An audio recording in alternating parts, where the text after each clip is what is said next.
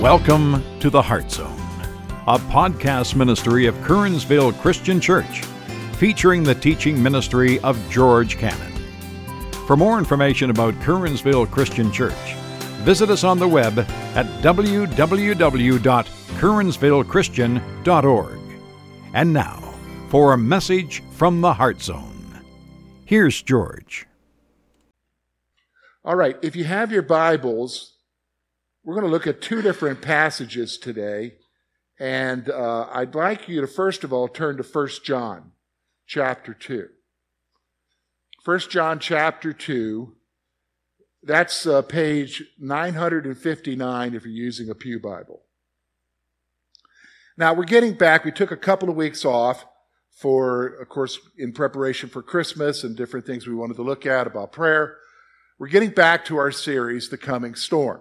And what we're doing with this series is we're trying to understand the events that lead up to or that are involved with the end of all things, the coming of Christ.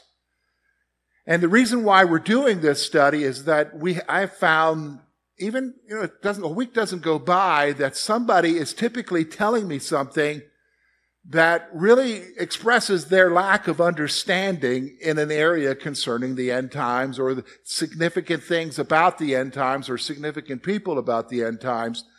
And sometimes it is because they just don't understand, or sometimes it's simply because they're ignorant. But the problem is that there's so many of us now that are out there without an understanding of some basic things about the end times that we're susceptible to whoever comes along and who might tell us something that seems crazy. That's especially true today with the subject that we're going to talk about today. We're going to talk about the man of sin. He goes by a lot of different names in the Scripture. In Daniel, he's known as the prince. When you get to the New Testament, he's known by the common name that we all know, Antichrist. He's also known as the beast. Revelation refers to him as the beast. But the reality is that he is an evil human being who will appear at the beginning of what is the final time, the final the 70th week, the 7 years of tribulation. But yet there are really a misunderstanding about who he is. And here's what I find today, okay? And I was thinking about this week as I was preparing the message. As you know, I've been a believer since 1985. And since 1985, I have found that within the church, there are two extremes when it comes to this guy. Two extremes that I'm just going to put out there for you to consider, okay? So the first one is this. There is a tendency to identify every leader as the Antichrist. Every leader. What do you mean a tendency? Well, I'm just going to give you a few names of some people that I've mentioned this to you before who have been identified as the Antichrist. So I'm going to go way back. I'm not going to use current people because that just will inflame people. I don't want to do that. So I'll go with people who are dead. Okay? So let's start with back in the 80s. The Antichrist was identified with, are you ready for this? Some of you may need to hold on to your seat. Ronald Reagan. Okay? Ronald Reagan was considered the Antichrist by some folks in evangelical circles. Why? Two reasons. Number one, he won by a landslide, so obviously he was very popular. Number two, he suffered an assassination attempt and suffered a mortal wound. And so everybody thought, not everybody, but there were people who thought that this is the Antichrist. The other one was Mikhail Gorbachev, the leader of the Soviet Union. Well, why? Because he's the enemy of an enemy empire, but also because he had this unusual birthmark on his head that people were identifying and saying that was the mark of the beast. Now, both of those guys, they have something in common today. Does anybody know what they have in common today? Yeah, they're dead, okay? They're dead. I can name off others. Saddam Hussein. Pope John Paul II. Why him?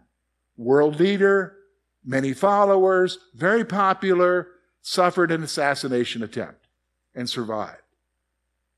What I'm trying to say to you is, a year doesn't go by where I hear this one extreme.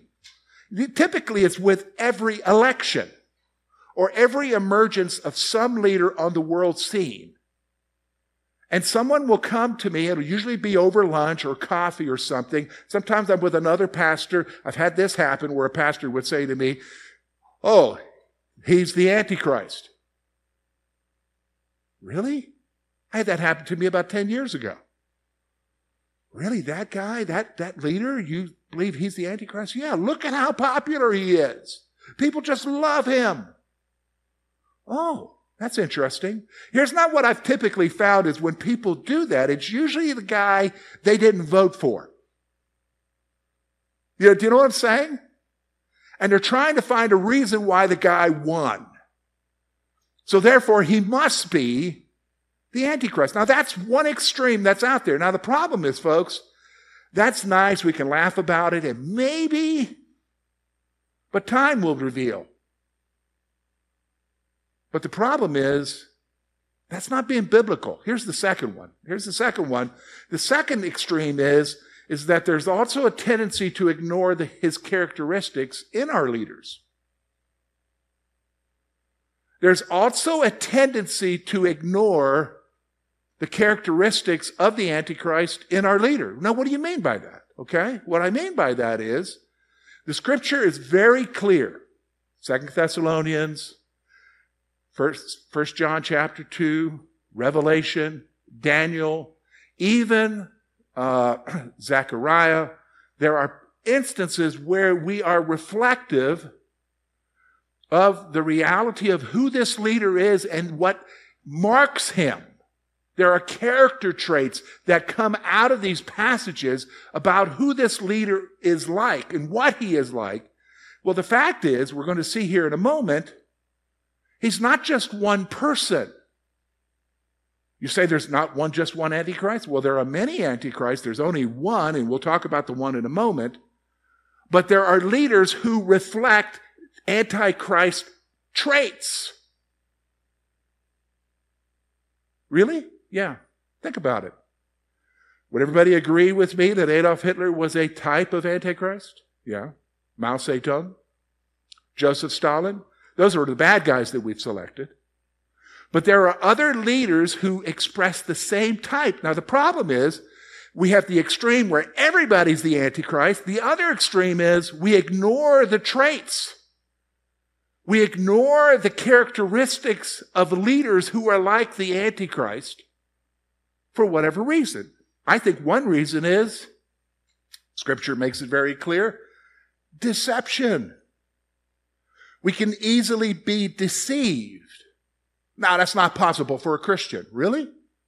Matthew chapter 24, verse 24 is an interesting verse that talks about the reality that even the elect will be deceived by who? The Antichrist. It's that easy. So we've got those two extremes. Now, what do we do with it? Okay? What do we do with it so that we don't end up in both places? Well, as we're doing this study on understanding the end times, understanding the significant issues of the end, we've got to talk about the man of sin. Now, why do we talk about the man of sin? So that we don't operate in those two extremes, but operate in the middle, where we're aware, but our focus is on faith. So how do we do that? Well, we're going to look at two passages today. I'm not going to go to Revelation. We could spend a lot of time in Revelation. I would encourage you, if you want to go to Revelation, you can go to any of our Sunday school lessons that are online, and you can look there when we talk about the beast. There's more detailed information there, but I'm going to focus on 1 John chapter 2 is going to address the whole issue of why do we think everybody's the Antichrist. And then we're going to look at the one, which is in 2 Thessalonians chapter 2. So let's look, first of all, at 1 John chapter 2, verse 18. Here's what John writes. "Children, it is the last hour. And as you have heard, that Antichrist is coming, so now many Antichrists have come.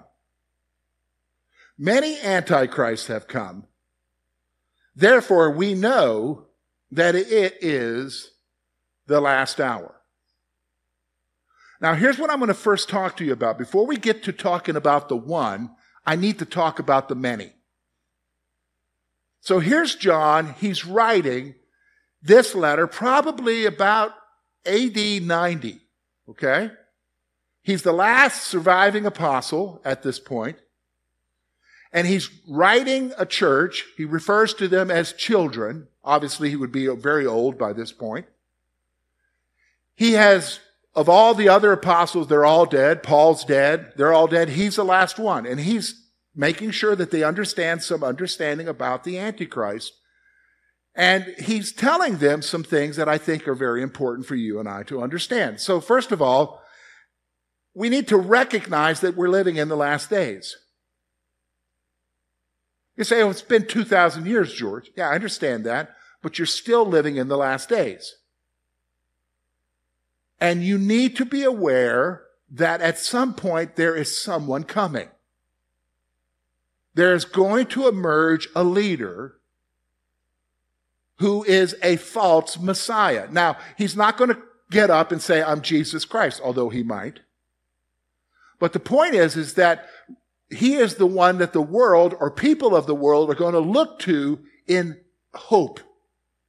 That somehow this guy is going to be the solution to all of their problems. That somehow he's going to make all things right. And he's going to come across that way. Antichrist is false Messiah. That's what it means, a false Messiah. Now, the thing is that you need to be aware is that we live in a time, the last days, and Jesus has told us there will be many false Messiahs. And so, fact, here's what it is. I want you to understand, we have to recognize that leaders will emerge that are types of Antichrist. That's what John is saying here. If you look at what verse 18 says, look at what it says. You have heard that Antichrist is coming. So yes, we all know Antichrist is coming, right? But here's what he says. So now many Antichrists have come. There is the reality. Now, he's writing in AD 90. Folks, fast forward, we're in 2023, getting ready to be in 2024. And you have seen the validity of this. There is the tendency of leaders to emerge who are like Antichrist. In fact, there's a guy right now in Asia. Who? He has his own little country, his own little hermitage. He believes he's God. His country believes he's God. In fact, his country believed that his father was God and that before him his grandfather was God. He has his own religion. It's called Juche.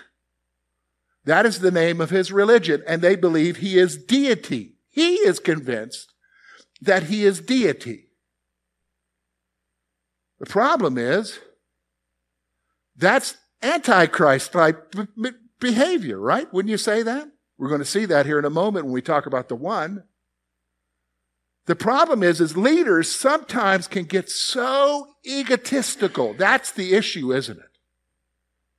They can get so egotistical that they think they're it.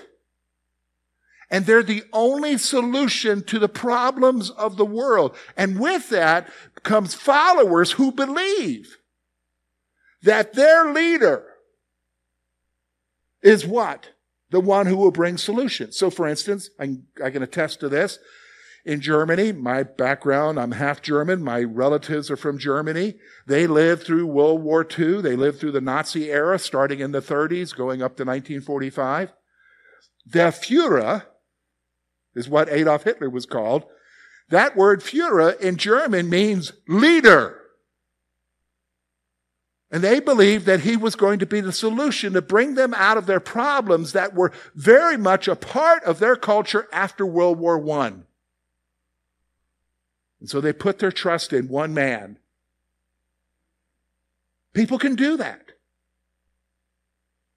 See, The reality is if we're going to understand the issue of the son of the man of sin, the son of perdition or destruction, we need to understand, first of all, the reality of many. So when somebody says to you, I think so-and-so is the Antichrist, yeah, that's an extreme. But the reality is it's also pointing to the fact that there are many Antichrist-type leaders. So you need to be aware of it. But out of those many Antichrist-type leaders comes one. And so that's where we're going to talk about right now, the one. So I want you to turn in your Bibles to 2 Thessalonians chapter 2. 2 Thessalonians chapter 2. Now again, just for background, the Thessalonians were really wrestling with this whole issue about the end times. They had people who had come and told them that things had already taken place, had already happened. And he's telling them, no, this hasn't happened yet. And so he's kind of going through them. In his first letter, he talked about the rapture. He talked about the reality of what it's going to be like. And then again, in his second letter, he's going to go a little bit further. Here, he's going to talk about the man of sin. So let's take a look. We're going to look at verses 1 to 12. Now concerning the coming of our Lord Jesus Christ and our being gathered together to him, we ask you, brothers, not to be quickly shaken in mind or alarmed, either by a spirit or a spoken word or a letter seeming to be from us, to the effect that the day of the Lord has come. All right, so stop. So here he is. Don't be worked up like it's already happened. Somebody's told you it's already happened. Even if it seems like it came from us, because it came from a letter from us. Paul's wanting to calm them down. All right, so here it is. Look with me. Verse 3. Let no one deceive you in any way, for that day will not come unless the rebellion comes first. The man of lawlessness is revealed, the son of destruction, who opposes and exalts himself against every so-called God or object of worship, so that he takes his seat in the temple of God, proclaiming himself to be God. Do you not remember that when I was still with you, I told you these things? And you know what is restraining him now, so that he may be revealed in his time. For the mystery of lawlessness is already at work. Only he who now restrains it will do so until he is out of the way. And then the lawless one will be revealed, whom the Lord Jesus will kill with the breath of his mouth and bring to nothing by the appearance of his coming. The coming of the lawless one is by the activity of Satan, with all power and false signs and wonders, and with all wicked deception for those who are perishing, because they refuse to love the truth and so be saved. Therefore, God will send them a strong delusion, so that they may believe what is false, in order that all may be condemned who did not believe the truth, but had pleasure in unrighteousness. All right, so what we're going to do here is, there's a lot of stuff here, but I want to focus on four main things from this passage to help you to understand. Four main things that will help us to understand this man of sin, this Antichrist. Now, there are many who reflect his characteristics. We know that through history, we even see them today. But there's one who's coming. And you can know some definite things about when he's coming. Okay, so let's talk about it. All right, so first of all, I want you to understand the end will not begin until this man of sin is revealed. All right, so I don't know about you, but I've had people tell me that we're living in the tribulation right now. Have you ever had somebody say that to you? Have you ever heard that? We're living in the end right now, George. It's happening. The tribulation, all this stuff that's going on, stuff's going on in our nation, stuff going on in our world. We're in it. We're in the midst of it. No. Wait a minute. You don't understand. Paul's telling you right here, certain things have to take place first for the end to come. What do you mean? Okay, so let's look at them. Look with me, okay? Verse 3, let no one deceive you in any way. So first of all, don't get lied to. Don't be deceived. All right? Several things have to take place. Here's the first one. Unless the rebellion comes first. Now, what rebellion? That's the rebellion against God. That's where the world rejects God. Okay? The rebellion comes first. We see a turning away from God worldwide. Second of all, here's what he says, the man of lawlessness. Lawlessness there is also the man of sin is revealed. When the man of sin is revealed, okay, who opposes and exalts himself above every so-called God. So here's two things I'm showing you here that must take place. And then next, further on, he talks about the removal of the restrainer. And we're going to talk about that in a moment. So, first of all, we're not living in it right now. When will he be revealed? Well, look with me, Daniel chapter 9, the 70th week. That 70th week, that final 7 years, when does it begin? Daniel tells us, verse 27. And he shall make a strong covenant with many for 1 week. And for half a week he shall put an end to the sacrifice of offering. And the wings of abomination on the wings of abomination shall come one who makes desolate until the decree ends is poured out on the desolator.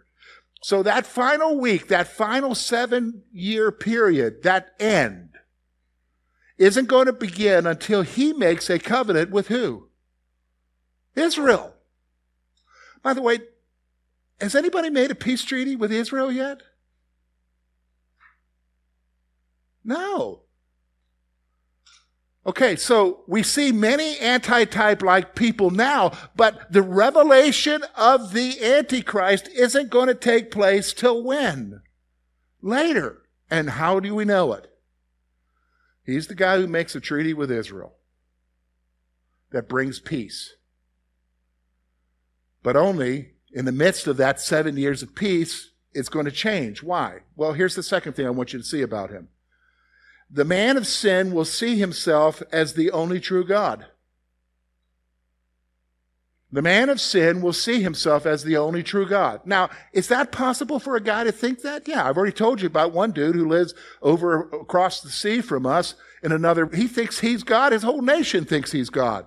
That can happen. Folks, the Caesars in Rome, why do you think they offered incense to the emperor? Because they thought he was, not that everybody kind of believed it, but they thought that he was a what?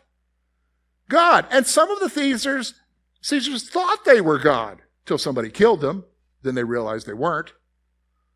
But the reality is humanity and ego can get to the place where they think what? They're it. And they demand what? Loyalty from everyone. This is the reality I want you to see here. So the man of sin will see himself as the only true God. In fact, this guy will see himself as the only true God in what way? That in that future temple, which by the way isn't there right now, he will stop the sacrifices in the temple, which is the epitome of what the Jews are wanting, their temple. He will stop the sacrifices by saying he's God. He will desecrate the place, make it desolate. Isn't that interesting? You say, George, oh, that temple thing, are you one of those guys who believe that's going to happen? Yeah, I believe it. Why do you believe that? Well, because I'm reading the news. And I'm reading about a conference that just took place in Pakistan with all of these nations of the Islamic world, the Muslim world coming together, and their focus of the conference is to make sure, this is what they said, to make sure that Israel doesn't get the Temple Mount back. They're convinced that Israel wants to build a temple again. Isn't that interesting? In fact, in that conference, what made the news was that they were calling for Pakistan to use its nuclear bombs against who? Israel. That's interesting, isn't it? That really would escalate things, wouldn't it? But why? To keep the Temple Mount away from who? The Jews. Why? Because the Jews want to build their temple. But at some point they'll be able to. Maybe it's through this Antichrist or whatever, but at some point there will be a temple, and this guy, whoever he is, that one who thinks he's above every god, he's the only god, will go there and say that he's God and desecrate the place. This is what he's like. Here's the third thing I want you to see. The mystery of lawlessness, again, the mystery of sin, it's not just like it's some hidden, mysterious thing. It's a thing that hasn't been revealed. There is a factor of sin that's happening in our world. The mystery of sin is being restrained by the Holy Spirit until he is removed. So the Spirit is at work in our world right now, restraining sin. Where's that Spirit? Within his believers. And at some point that will be removed. How does that get removed? The removal of the church, folks. The removal of believers. The rapture. This is what I want you to understand. So this time of lawlessness is being restrained by the Holy Spirit. But also, if you look at verses 8 through 12, he points out that this leader is not just some charismatic guy that everybody's following, that everybody thinks is going to bring them hope and redemption and all kinds of things, whatever they think their society needs to be like. He's going to be supported by, are you ready for this? He will be supported in his deception by Satan, who is very real, who is the liar and the deceiver. And he will be supported by Satan. This is the reality. But here's the final thing I want you to see. And this is where I want you to see, because we can get so freaked out. And this is one of the things that bothers me today. So we see Antichrist-type leaders around the world, okay? We maybe even think that we have them in our own country. Maybe we do. But for believers, I'm trying to tell you, don't get freaked out. Why? Here's the final point I want you to see. His destruction is sure, as Jesus Christ will destroy him. Look with me, verse 8. And then the lawless one will be revealed, whom Jesus Christ will kill with the breath of his mouth and bring to nothing by the appearance of his coming. Jesus Christ is going to destroy him. You want a little bit further than that? Look with me at Revelation chapter 19, verse 20. Here, the Antichrist is referred to as the beast. And the beast was captured, the scripture says. And with it, the false prophet who in its presence had done signs by which he deceived those who received the mark of the beast and those who worship the image. These two were thrown alive into the lake of fire that burns with sulfur. They're not even going to be at the final judgment, folks. When Jesus comes, he's going to destroy them by just going ahead and casting them into the lake of fire, hell, period. So don't get freaked out. So, okay, George, here we are. How do we wrap this up? What's our purpose in looking at this one dude who is the dude of evil? What is our purpose here, okay? All right, I'm going to give you a couple of things. Number one, let's go back to the two extremes. Don't get overly psyched out, freaked out, where you think that every time some guy shows up and he might be popular with people, that he's it. It's easy to fall into that trap. I can fall into that trap. Don't get freaked out. Bottom line, you can fall to the extreme where it's like everything is him or every person who shows up is him. Like, for instance, there's a new leader that is now the leader of Argentina. During his campaign, he showed up. He got all the people to go for him. He showed up at his campaign events with a chainsaw, like he's going to chop down things with a chainsaw. And he's now the leader of Argentina. And people were all excited. Now they're not excited. It's only been a month since he's been elected, because they got some problems, and it's going to hurt to get through the problems. But the point is, people rally around leaders who they think is going to solve their problems. It's been going on for centuries, folks, and will continue for centuries. So be careful. Be aware. What are the characteristics? But don't get freaked out. Number two, don't be ignorant, though. Don't be dismissive. Don't look and say, well, that's not possible. We're not there yet. This type of guy doesn't show up. Look, the problem is this leader who makes the peace treaty, and that's when the end begins, he's a leader before the peace treaty happens, right? He'll emerge before it happens. In fact, the emphasis that we see in Thessalonians is you'll kind of know who he is. Now, how will we kind of know? It's because we have educated ourselves to the type of person that he is. And that's really what the issue is. Don't be ignorant. Be aware of the type of leader that might one day be the guy who is. Do you understand? Don't get worked up, but also find a balance and be aware. It's interesting. There's a story from my family that I found was interesting. So I told you that I'm half German, so I have relatives who are German, and I have grandparents who are German. And my grandmother told me a story. She lived through the fall of Berlin. She was a refugee from what is now Russia, was East Prussia at that time, once was Germany, and she fled there as the Russians were coming. She fled to Berlin, which is where my grandfather's family was from. And she went there, and the rest of her family went down to southern Germany, to the Erfurt area, Zumeda area, which would then later become East Germany. She was in what would be West Germany. I'm what they call a Yalta baby.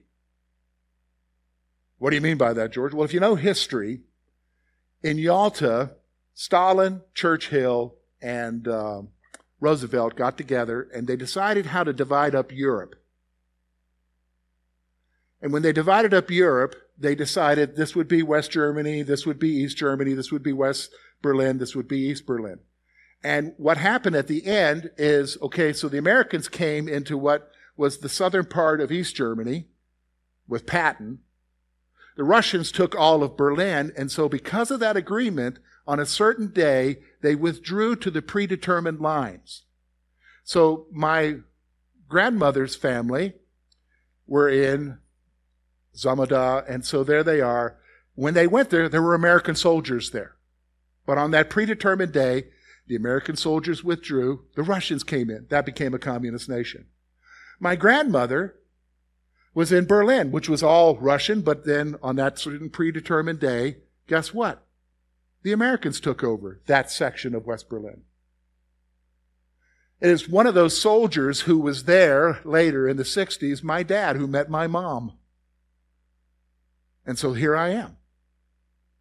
I'm a baby of Yalta, okay? All right, now here's what I'm going to tell you. Interesting thing happened. My great-grandfather on my mother's side was a Nazi Party member. He joined the Nazi Party in East Prussia. It was the popular thing to do. And I remember my grandmother telling me that there was a time when Hitler came to East Königsberg, which was the provincial capital at that time, for a rally. And of course, my grandfather put on his uniform, his brown uniform with his armband, and went to the rally. And when he came back, he hung his uniform up on a nail and never took it down again. He saw something that night that made him determined, I need out of this. But how do you get out of it when you're in a country that's dominated by that?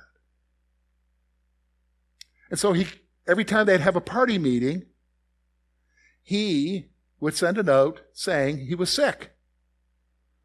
And then my grandmother at that time was a teenager. She would write the notes. He's still sick. He can't come.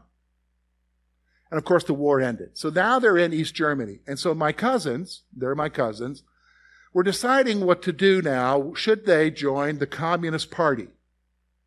So this would be during the 70s.